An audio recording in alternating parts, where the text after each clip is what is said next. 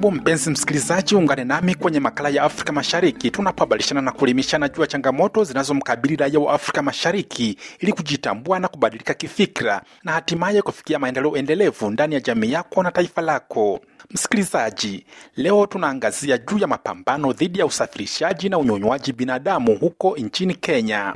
Kwa mujibu wa tangazo la kimataifa juu ya haki za binadamu, hivi ni vitendo vichafu dhidi ya binadamu na vimefanywa kwa karne nyingi tangu enzi za utumwa, na hadi leo hii biashara hiyo ipo licha ya dunia kupiga marufuku usafirishwaji na utumikishwaji binadamu pasipo ridhaa yake, kama ilivyotamkwa kwa kile kinachoitwa Universal Declaration of Human Rights. Kwa kuangazia hilo kwa upana, tutakuwa naye Biwini kutoka shirika la Awareness Against Human Trafficking lenye makao makuu jijini Nairobi, Kenya. Mimi ni Julian Rubavu, Radio France Internationale.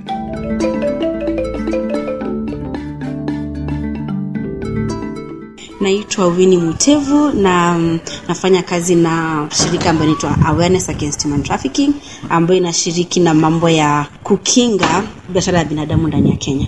Hebu fahamisha, tunaposikia biashara ya kuuza au kusafirisha binadamu inasikika nje sana sana kwenye mataifa ya nje, lakini sana sana hapa unapoongelea Kenya ni kitu kigeni kwa watu kusikia na kuamini kwamba kipo kwamba binadamu anauzwa Kenya. Hebu fafanua uuzaji wa binadamu unakuwaje, au usafirishaji wa binadamu unakuwaje?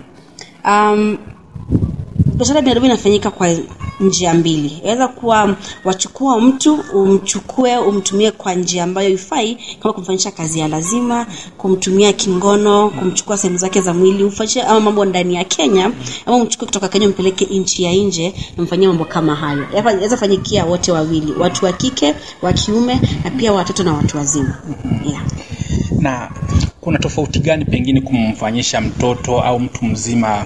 Unaelewa, wakati mwingi watu wanachanganya human trafficking na human smuggling.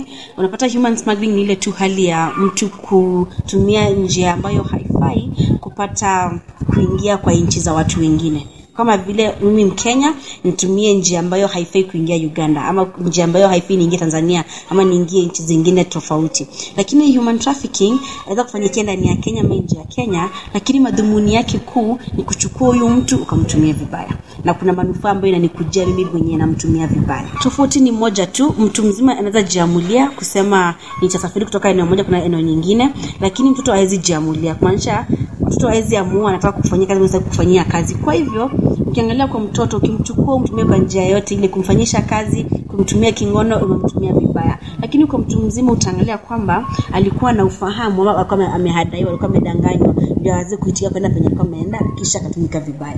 Kwa hivyo hiyo ndio tofauti. Kuonyesha mmoja anaweza jiamulia, niamue mimi nitatoka hapa niende eneo tofauti nikafanya kazi, lakini unapata wakati mwingine mtu anadanganywa, anapatiwa ahadi za uongo, kisha kwenye unapelekwa, watumika vibaya. Jamii ya Kenya na hata ma, mazingira ja, jirani na Kenya wanafahamuje, wanaelewaje kwa kiwango gani shirika lenu au shughuli zenu? Kwa sababu tunasikia zaidi kama mambo yanatokea nje zaidi ya Kenya au zaidi nje ya Afrika.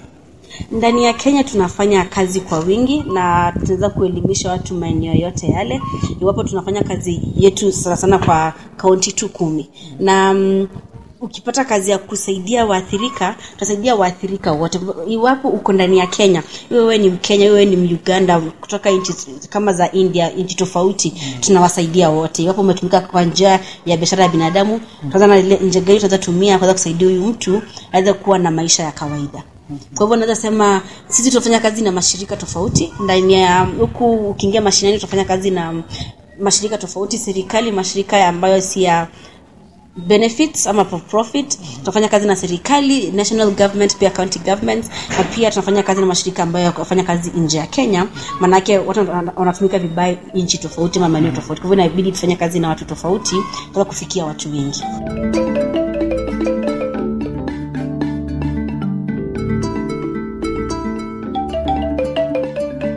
jamii ya wakenya yani uache nairobi uache mombasa kwenye au kisumu kwenye miji mikubwa lakini huko ndani kabisa mnasema mashinani au kanjoo eh, huko kukoje huko? Watu wengi hawaelewi hili janga. Ikifanyikia wengi wananani kama tu ni bahati mbaya mwafanyikia ama tu ni manake wana hawana mali ama hawana hela na kwa sababu vitu kama hizi zinawafanyikia. Lakini ni- nitaweza kueleza hivi. Ikiwapo una mtu ambaye unaona atumika vibaya eh, mahali tafadhali piga ripoti hata kama uelewi nini inafanyika naweza kuwa anafanyisha biashara ya binadamu. Kama vile ambao tunaajiri watoto kama nyumba zetu. Unafanya afanyia kazi ya nyumba ama kazi kwa shamba yako ama kutekea samaki mkundu kuna um, kama visiwa vya maji vitu kama hizo. Mtoto afai kufanyisha kazi kama hizo. Kwa mtu mzima pia kama mtu ame- ameruhusiwa kumfanyisha kazi ya ukahaba cha lazima. Mtu ameruhusiwa kufanyisha mm, mtu kazi ya kazi ngumu ama kumfanyisha kazi eneo ambayo hairuhusiwi. Kenya na si kenya peke yake dunia nzima si watu wengi wanaliwa hili janga. Manake ni janga ambalo alizungumziwi sana Na manake tunachukua hii jukumu kwanza kuelimisha watu wengi vile tunaweza. Maanake pia tuzifikia kila mtu lakini tunaimizanga. Ukishasikia eleza mwenzako.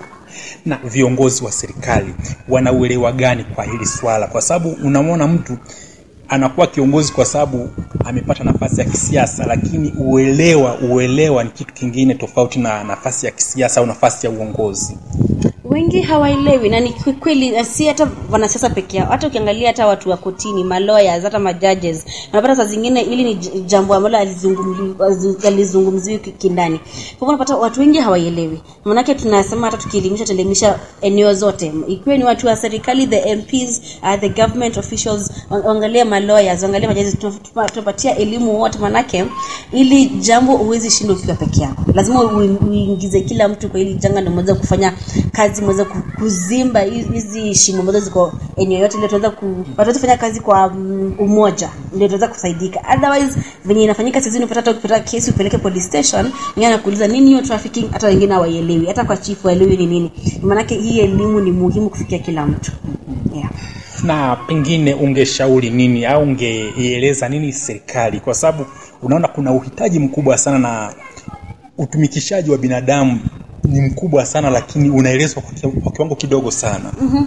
ni muhimu serikali ichukue hatua na ihakikishe watu wake wameelimisha kuhusu hili janga. Maanake linadhuru kila mtu. Na ikidhuru kila mtu unapata pia serikali yenyewe inaathirika kwa njia tofauti nyingi zaidi.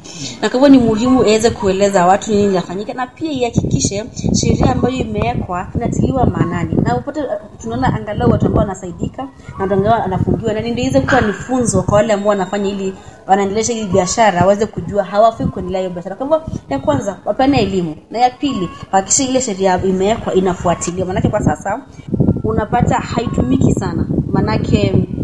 Ina, inalingana. Ukienda kuandikisha kesi kama ni ubakaji inachukuliwa baadaye kama ni trafficking. Unless upate mtu ambaye anaenda kusema hii inaweza tumia hii na pia iongezewe ili hii kesi juu yake. Kwa hivyo pia inarekodiwa inakuwa ni shida. Kwa hivyo ni muhimu watu wajue pia wanaripoti hizi cases because kama hujui pia itakuwa inaripotiwa vitu tofauti na inachukuliwa hatua vitu tofauti.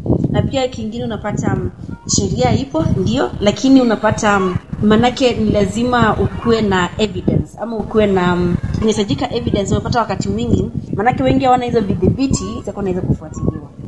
Naitwa wini Mutevu anafanya kazi ya shirika ya hat Kenya ambayo kwa kikamilifu ni awareness against human trafficking.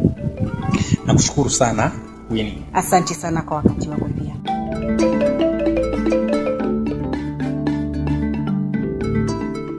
Msikilizaji, na hapo ndo tamati ya makala ya Afrika Mashariki kwa leo, ambapo tumeangazia juu ya juhudi na mapambano ya mashirika ya kiraia dhidi ya usafirishaji na unyonywaji wa binadamu huko nchini Kenya. Shukrani zangu kwako msikilizaji, pamoja na Biwini kwa kufanikisha kipindi hiki. Usikose juma lijalo kuungana nami Julian Rubavu hapa Radio France Internationale.